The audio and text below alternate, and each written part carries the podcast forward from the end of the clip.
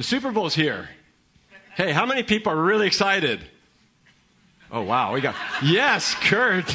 There we go. So one person's really excited. How many people really are upset? Don't, how many people hate the Super Bowl? Anybody? Nobody. Most people somewhere kind of in the middle. You know, you may not like the Super Bowl, but you like the commercials. You know, or, or maybe um, you may not like the Super Bowl, but you're going to go shopping anyway.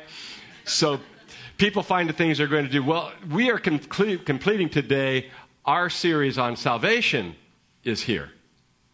And we've been looking at Luke's gospel, and for the first time, Luke is going to show us uh, what Jesus, he's going to tell us what Jesus had to say. It's the first time that Jesus actually comes out publicly in Luke's gospel and says, Hey, salvation is here. Um, I've come to save the world. And we're going to look at that. If I told you salvation is here, how many people get excited about that? You know, we just sang the song Salvation is Here. Of course, we would expect most of you get pretty excited about that. That's our response.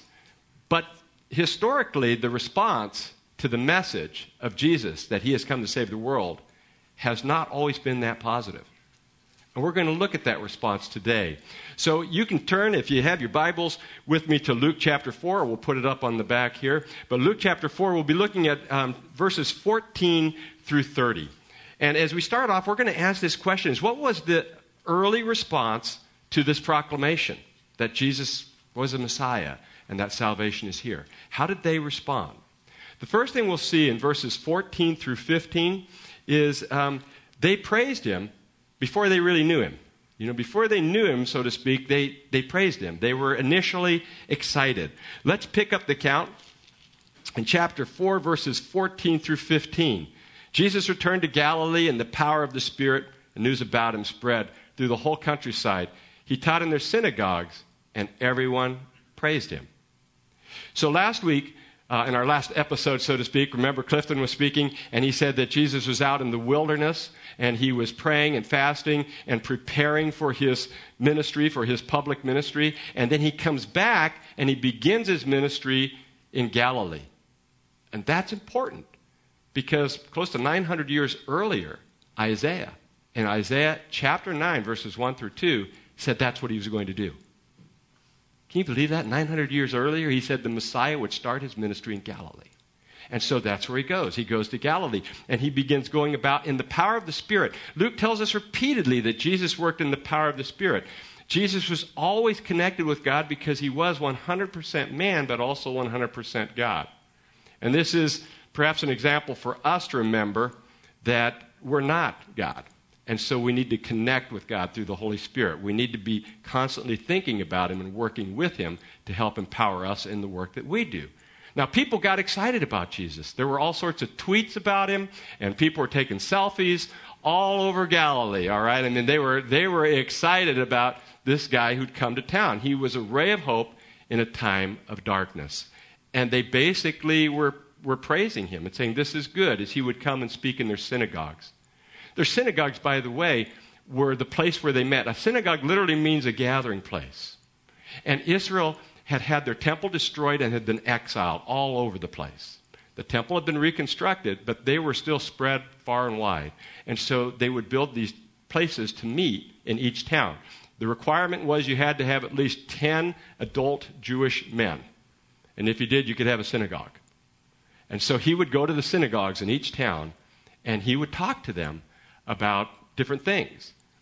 But what's interesting here is chronologically, if we look at this, verses 15 through 16 is not the chronology we would assume. Between verses 15 and 16, we calculate that about a year passes. So this is like a year later passing as we go on. And the reason for that is that Luke is doing similar to what we're doing. We're not going verse by verse all the way through the book of Luke. We're taking topics. And Luke does the same. He doesn't go through every aspect of Jesus' life. A lot of that have been covered by Matthew, Mark, and John. He wants us to see the first time that Jesus, in a really full sense, explains that the Savior has come. He wants us to see that moment. And he really uh, shows us that at the beginning, Jesus was going around, he was healing people, and he was interviewing people, talking with people, answering questions, getting to know them, and doing miracles, and teaching a little bit here and teaching a little bit there. And then he comes to this point, about a year into it, where the message becomes loud and clear what he's all about. So initially, when they see what's happening initially, they're pretty excited. Now, it's a crass comparison, but um, I can't help but think of political candidates, right? When they first come out, we get excited about them. This is a ray of hope. This person's going to turn our country around. They're good looking. They're dynamic speakers. They have a nice personality, cute kids. I like the way they dress. I think I might vote for them. But then we find out about their background. Do they have an ethical background? And what is their political agenda? See, initially, they liked Jesus before they knew a lot about his background, before they knew a lot about his agenda, about who he was all about.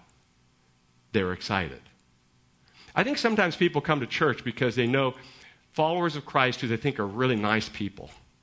And they come to church and they like the music and it's fun and it makes them feel good. And they hear the message and they, oh, there's something practical I can learn and maybe be a better person. And they see the church does really good things for people in the world. I think this is a nice place. But do they really know Jesus? Do they know who he really is and who he's really all about? Have they really bought in? Now he's going to next, the statement's going to be made. The salvation is here statement takes place in this next um, passage, the next portion we're going to look at. And so we're going to pick it up here and see that um, people heard his vision. They heard the vision of what Jesus was about. And we'll pick that up in verse 16 and go through verse 21. He went to Nazareth, where he had been brought up, and on the Sabbath day he went into the synagogue, as was his custom. And he stood up to read. The scroll of the prophet Isaiah was handed to him. Unrolling it, he found the place where it is written, The Spirit of the Lord is on me because he has anointed me to preach good news to the poor. He has sent me to proclaim freedom for the prisoners and recovery of sight for the blind, to release the oppressed, to proclaim the year of the Lord's favor. And he rolled up the scroll, gave it back to the attendant, and sat down. The eyes of everyone in the synagogue were fastened on him. And he began by saying to them, Today, the script, this scripture is fulfilled in your hearing. Now, first of all, he goes home to Nazareth, that dusty, dirty village on the side of a mountain where Roman soldiers were garrisoned and where people were trading their goods, in a place that historians generally uh, uh, record as a pretty gloomy place. But it's home for him.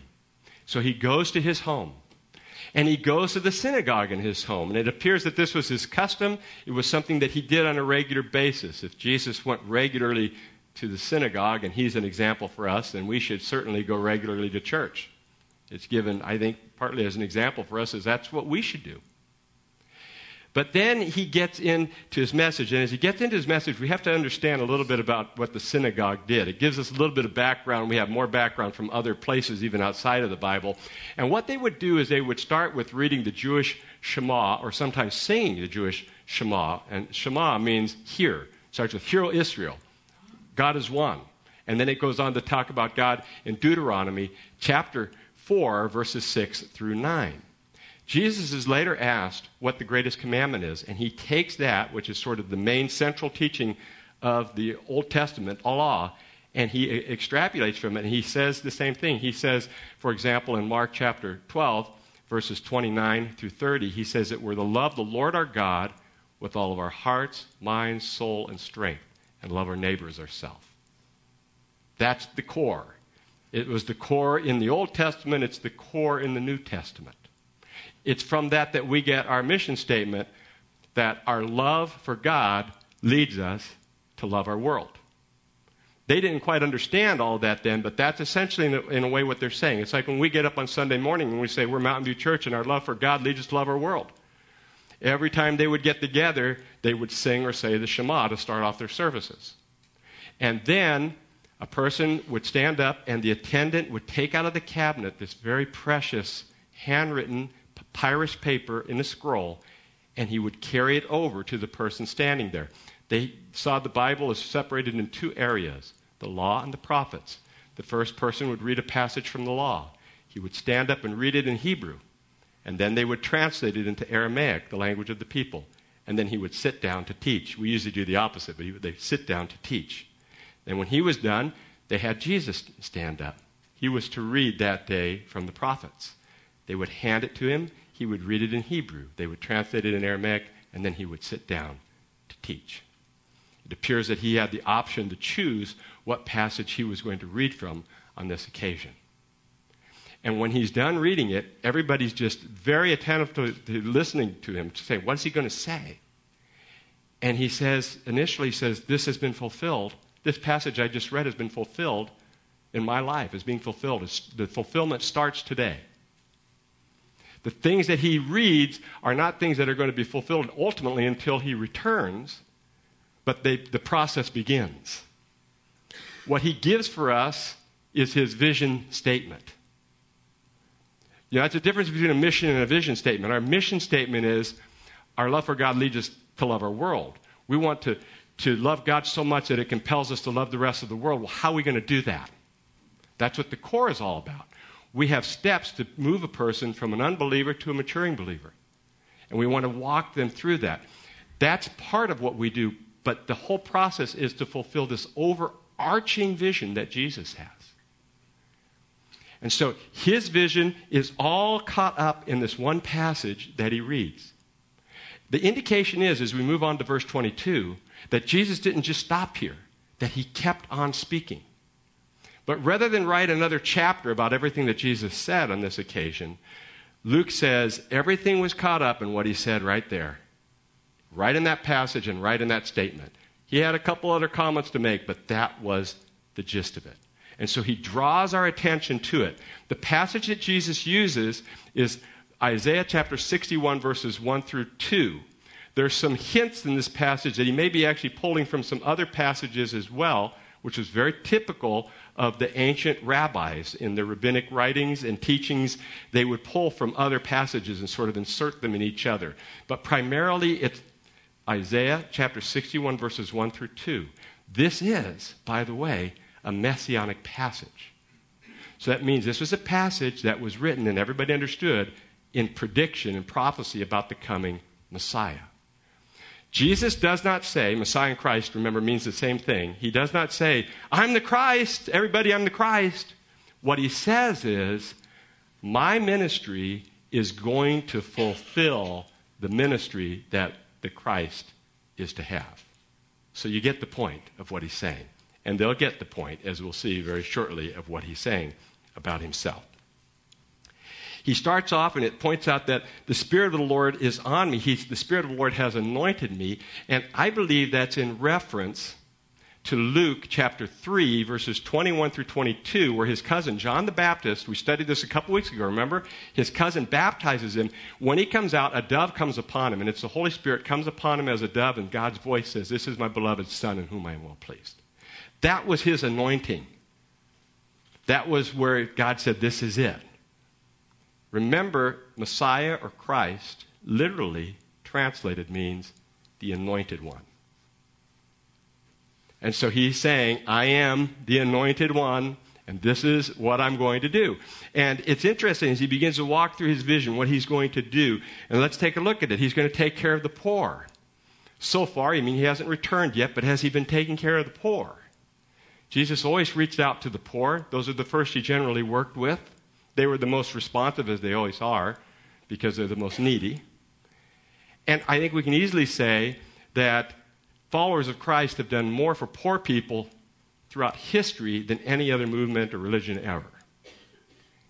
But he's saying more than that. He doesn't say here that he came to feed the poor. He said he came to preach good news to them. In, in Greek, the word is euangelizomai, the word that we get evangelism from. He came to share with them salvation. He came to meet their spiritual needs, not just their physical needs. You see how he's doing both? And he does the same thing with the prisoners. You know, if you go down to the freedom for the prisoners is probably in reference the people that were primarily seen as prisoners those days were slaves. That was a, you know, they were the captives. Sometimes it's translated as the captives.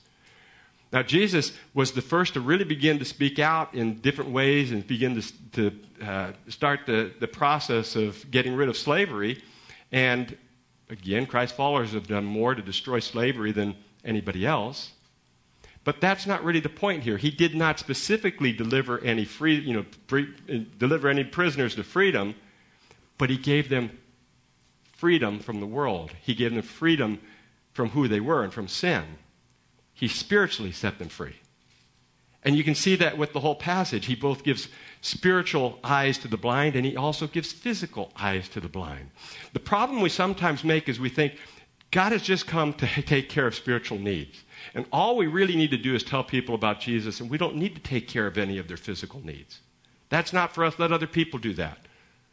We're all going to die anyway, so what does it matter? Just take care of the spiritual needs.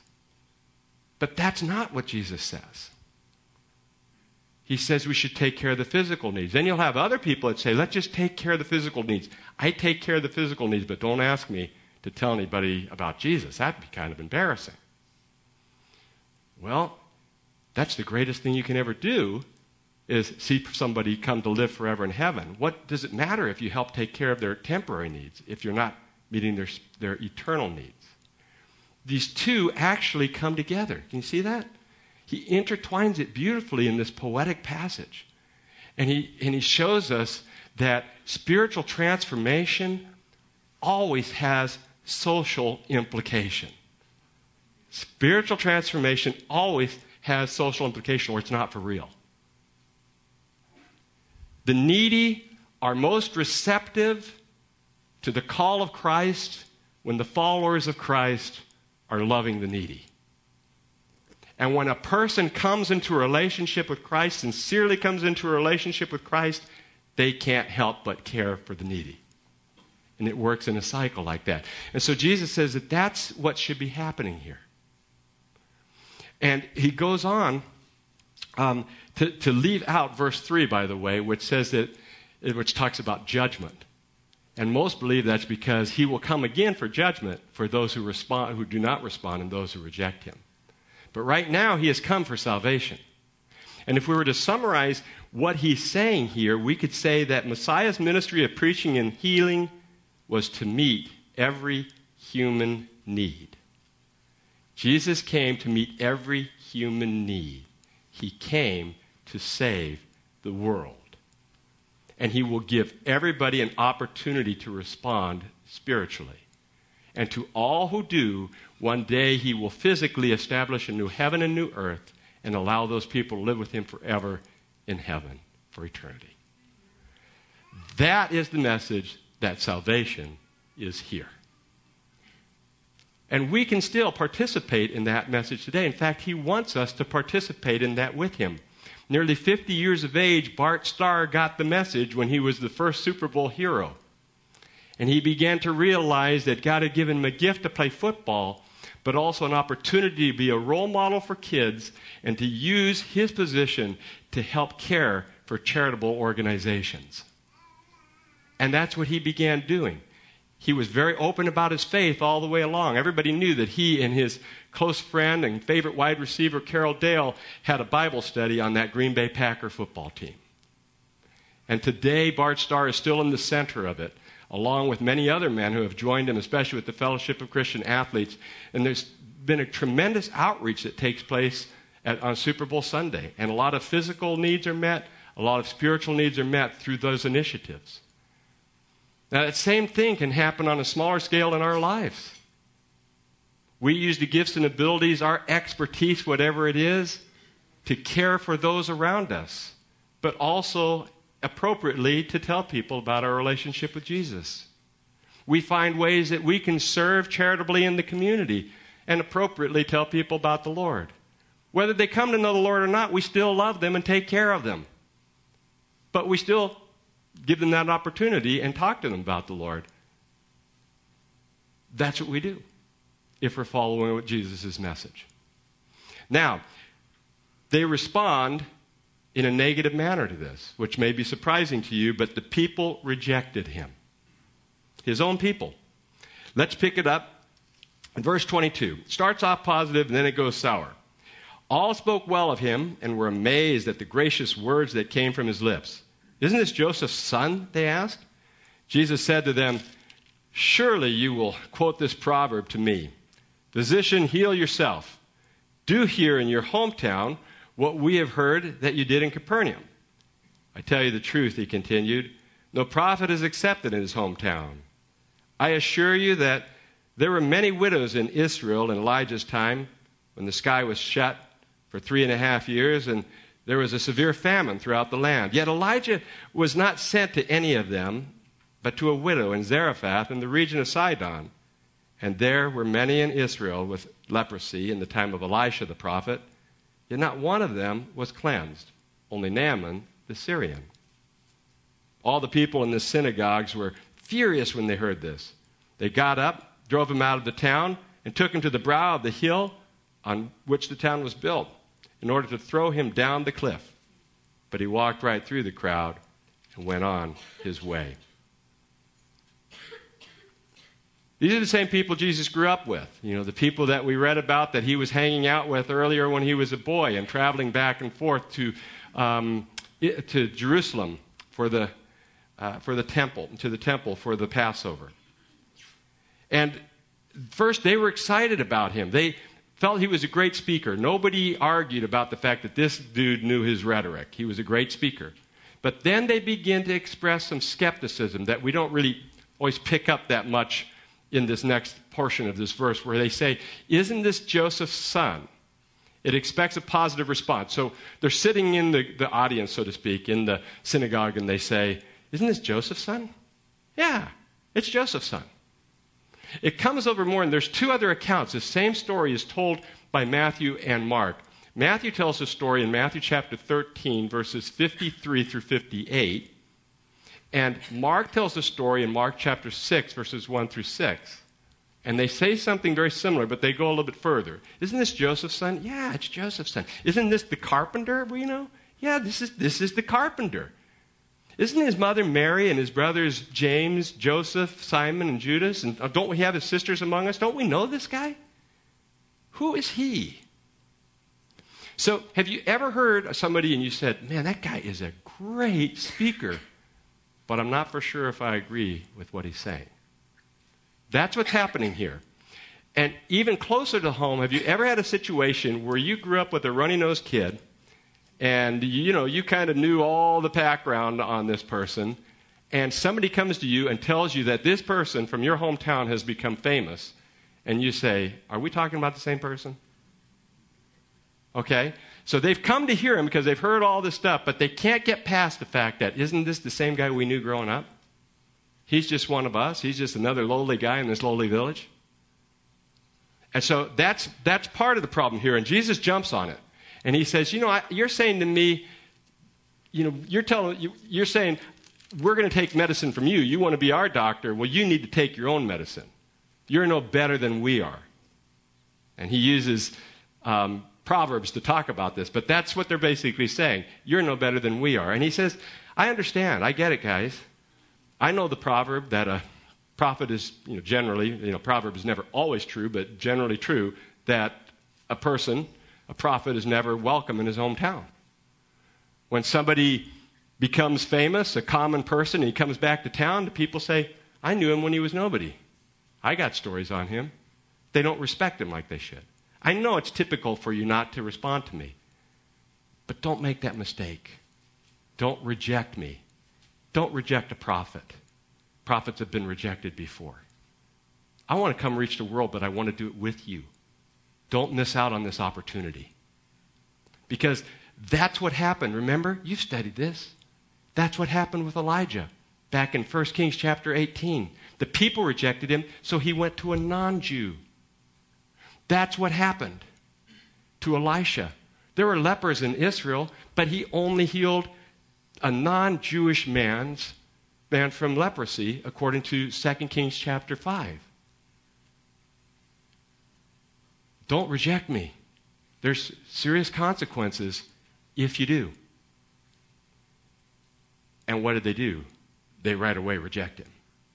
They're very offended with what he says.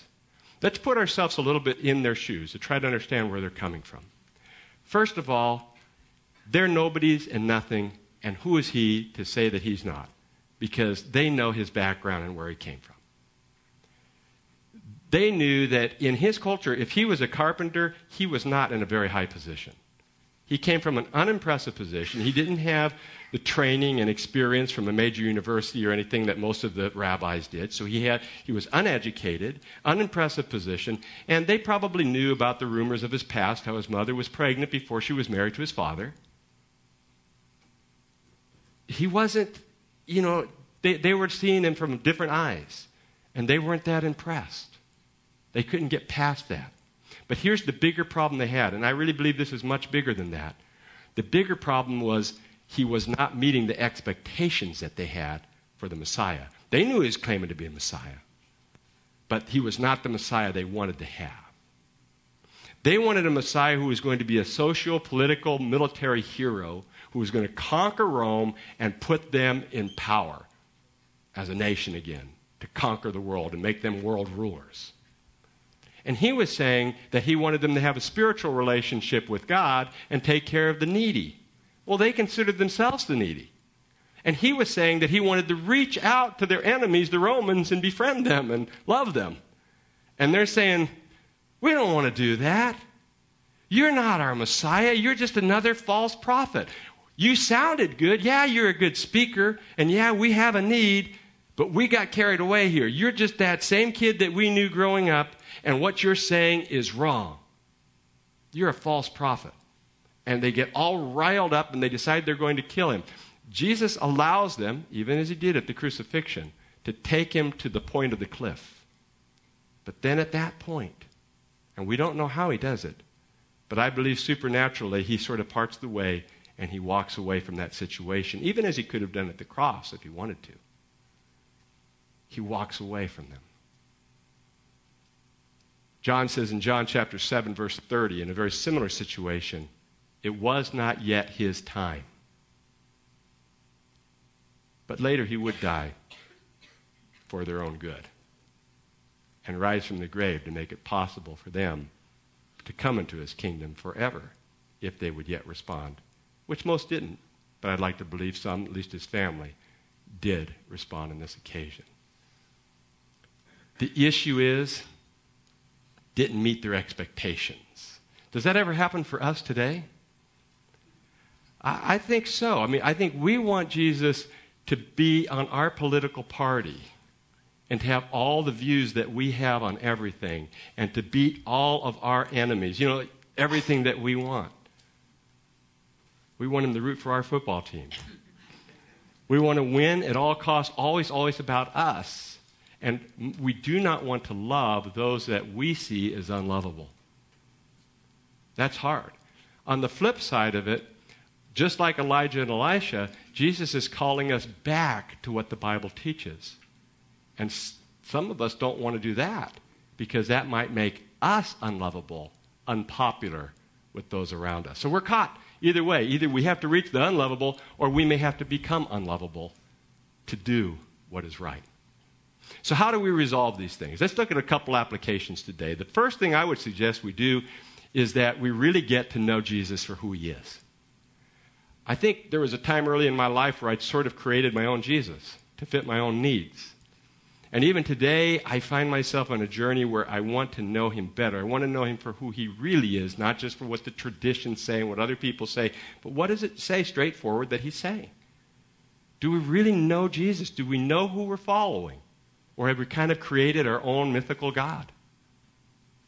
I would encourage you to read through Luke, read through Matthew, Mark, and John. Read the passages about Jesus, interact on them, come and ask questions. Make sure you really know this God whom you say, and this God man whom you say that you're following. Then the second thing is I encourage you to get involved in holistically meeting the needs of the people around you. See your job as a ministry every bit as much as mine is. Minister to the people whom God has put in your life. And when appropriate, tell them about Jesus. Find ways that you can get involved in helping in charitable needs in the community. I know our small group is helping with a convalescent hospital. Another group is helping with a Modesto gospel mission. Kathy Miller is starting up the Relay for Life program here, you know, for people that want to sign up for that. And there's other things. Think about how you can serve to take care of people in your community and still love them and tell them about Christ when it's appropriate.